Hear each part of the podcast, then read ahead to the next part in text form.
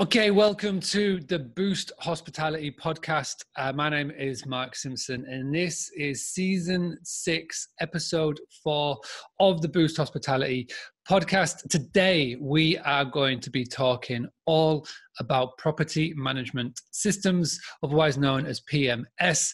And I couldn't think of anybody else better to invite on to this podcast than Naim of uh, Zeevou.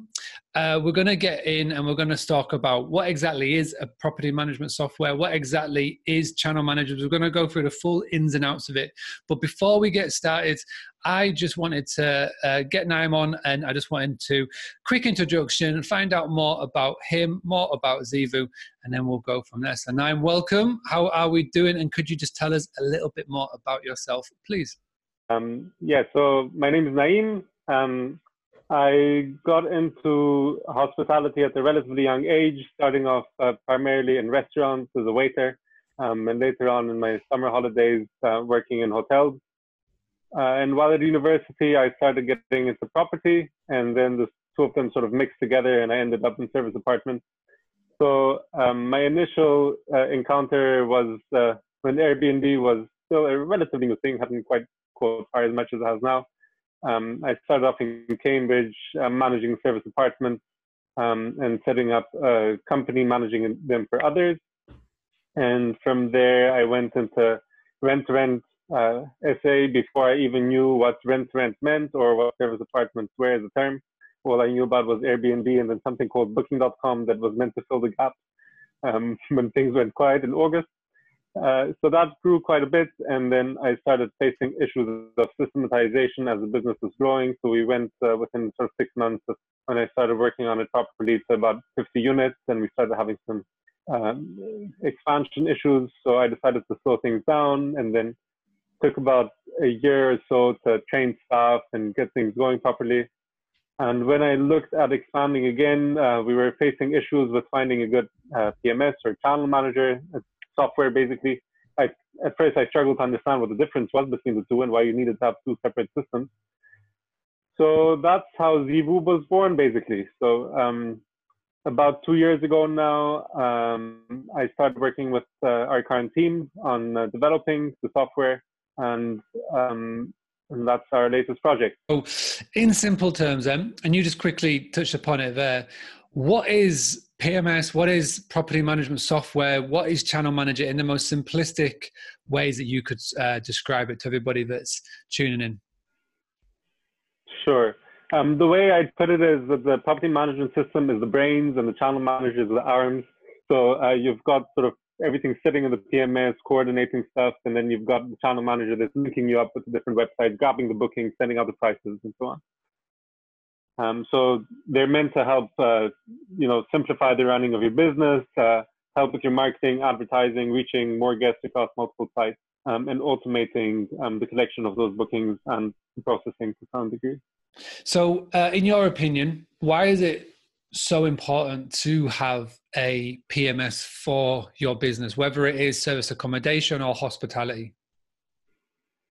Um, so I guess in service accommodation, um, it's slightly more complex than running something like a hotel um, in certain aspects. Now, if you've got you know food and beverage in the hotel, of course that adds complexity. If you've got swimming pool and saunas and spas and all of that, but uh, just in terms of um, if you're doing self catering rooms only um, in a guest house, say, um, or if you're doing service apartments, the issue with service apartments is that you've got multiple units in different locations.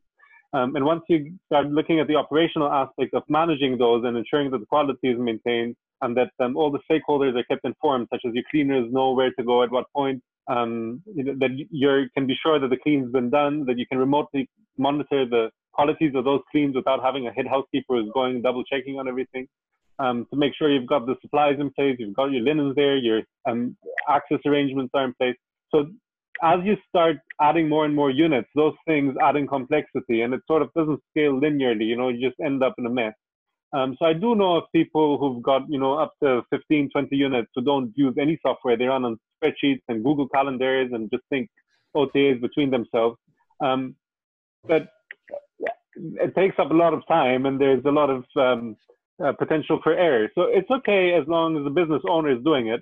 But if you're thinking of starting to outsource things, if you want to have a VA who's going to answer some emails and they know, need to know what's going on, you really can't rely just on spreadsheets and iCal things. Yeah, 100%. That just sounds messy. Um, like I say, I, I recommend everybody um, has a really good property management software, channel manager, and a booking engine because there are still so many people that I come into contact with that don't have a booking engine on their website and um, it's just the fact i've said this many a time if you haven't got an access on your website where someone can go online and book then you are going to get left behind in 2019 20 the, the way that the the way that somebody books a property now has changed so much. The old age method of guest finds property, uh, sends an email to the property owner asking for availability, waiting for a response and booking it has gone. If people want it on an instant. So if you haven't got the systems and the structure set up, specifically when you've got listed on booking.com, Airbnb, HomeAway, Expedia, you just open yourself up to double bookings, unhappy guests, and your business will just suffer for it. Um, okay, then. So, real good analogy of what a PMS is and, and a channel manager. Um, and like you say, you have, have been involved in uh, serviced accommodation for quite a while now, and you've got to know through just networking and being in Facebook groups so many service accommodation owners. What is the one big mistake that you see people make when they first uh, join a PMS, uh, sign up to a PMS, or when they first get started on listing their properties on these on, on these softwares? What, what what what's the one big mistake that you see the majority of them making? It's going to sound a bit funny, but I think one of the biggest mistakes is the research that people do. So, you know, everyone wants to be as systematic as possible. So you get your spreadsheet, you put your features, and then you categorize them, and you say, I'm going to call all of them up. I'm going to have my demos, or I'm going to go on their website, and I'll see how many of these boxes they tick, and I'm going to look at the price. And whichever has the best sort of ratio between features and price, that's what I'm going to go for. Now, there's two issues with that approach. Um, I'll first talk about the features issue, and then I'm going to talk about the price issue. Um, the issue with the features is that um, pretty much everyone tries to tick the boxes. Okay, and they will tell you that they tick the boxes. The question is, how do they tick the boxes? So a lot of systems out there will tell you they can store secure deposits for you, no problems once you start asking more questions, ah, they will tell you they can integrate with various websites.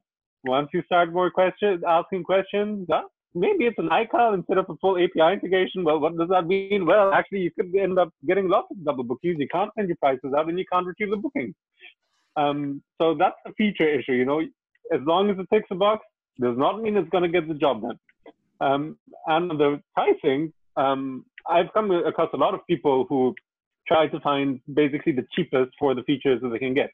Now, the issue with that is that, as I said, um, not every feature that is ticked is um, served in the best way possible by the by every PMS. Um, so if you only look at your price and you don't actually start to look at how much admin time you're spending on managing things through that PMS, well, you don't have the full equation. So the issue is basically you need to look at how much uh, time it's costing you or someone who you're going to hire to outsource the work to, and add that to the cost of the software and any ancillary systems that you need to support your PMS.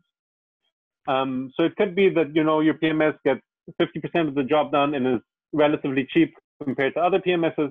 But then once you start looking at the features that they don't have, and you start thinking, well, I need to have a separate system that's going to manage my maintenance, um, and then I'll have a separate system for this. And then if you start looking at the amount of time it takes for you to log in and log out and copy information across, well, then you know those cheap prices don't look that cheap anymore. Mm-hmm. I, I, like that. Buy cheap, buy twice, and I, yep. I, I, totally get it. And and specifically when you're starting up a business, and especially with service accommodation, because there's so much cost up front. And I, I totally get it. You you get your property, you do it up to spec so it's it's presentable and it's attractable to guests. Then you go and look at you know everything else that you've got to do. The final things that people look at are normally some of the most important things because it's all well and good having all the gear but if you've got no idea on how to get guests through the door then what is the point? And people do cheap out and I've seen this so many times when it comes to the most important places. Number one, website. Number two is a property management software. And they go for the one that is the cheapest, or they make an error in just assuming that the one that's in front of them, the one that all of their buddies are on, are the best one for them. And like you said, not every two businesses are the same. Uh, and I really like that bit of advice there is that you've got to do your research. I mean, look at the training that goes on on how to source a property. So much research is done on that, on how to find your property. So, why aren't you doing the same amount of research when it comes to picking probably the most important part of your systems and your structure? What is some of the bad advice that you see being given in the industry? Well, I'd say that um, perhaps some of the worst advice um, is outdated advice, um, namely something that worked three, four years ago but doesn't work anymore. So even when I started, um, you know, my apartments myself, it was enough to put it on Airbnb and you were fine. You were making lots of money. Um, then so things started weakening a bit, and you had to sort of start going on Booking.com, and you had to think around with HomeAway and holiday lettings, and and it sort of worked for another year or two, and then the market really started getting crowded. So if you want to make it work, you basically need to be able to keep that extra slice of income that you're paying to the OTAs or the listing sites. So I'd say the, the biggest um, advice is the missing advice. Um, you know, the, the, the things that are not being said about how important direct bookings are and how you go about getting those direct bookings. Um, I think that's a real lack in most of the training programs out there. Yeah, I like that, and uh, I like your tagline with with Zeevou. What is it? The book direct revolutionary. Is that right? The direct booking revolution. I don't think if you can see. Direct booking revolution. I do see that on the t-shirt. Nice little product placement. I like that. So uh, you're 100% right. You're 100% right. Um, book direct or direct bookings is is not talked about enough and that is my one goal with this podcast series is to spread the word about direct bookings and it's one of the big reasons why i wanted to get you on this podcast and on this series is because it is uh, so important for everybody to do. Um, you're 100% right. Three or four years ago you could just throw up a listing on airbnb get really nice photos so your listing stands out and that's it. That's all you needed to do. The same on booking.com but now the amount of people that are doing rent to rent or rent to sa they're all being getting told the same things at these courses and you can spot somebody a mile off who's doing service accommodation and the courses that they're doing by the state of the photos. And it has become oversaturated. You can just see in the major cities. So you have to have to be doing something even different now to stay ahead of the trend to be getting that booking first that direct booking. Or even if you have got an ota booking come in you got to know how to convert that into a into a direct. And Amanda and David they spoke about it in episode three, and obviously we're going to go on and talk about it now. But um, what is Zeevou's goal then? You've you've created this uh, business out of a need scratching your own itch, which is normally why some of the best businesses are created. But what is your sort of five, ten year goal with this and, and with direct bookings, would you say, Naim? Sure. Um, so what, what I'd say is that the business itself or the software itself was born out of the need, the PMS side, the channel manager side, and all of that. Um, it was probably a conversation on a Facebook uh, group. Um, I think it was a post by Jason Living. Um, and that really triggered what has turned Zeevou into becoming a cause uh, rather than just a business. You know, the cause for getting the direct booking.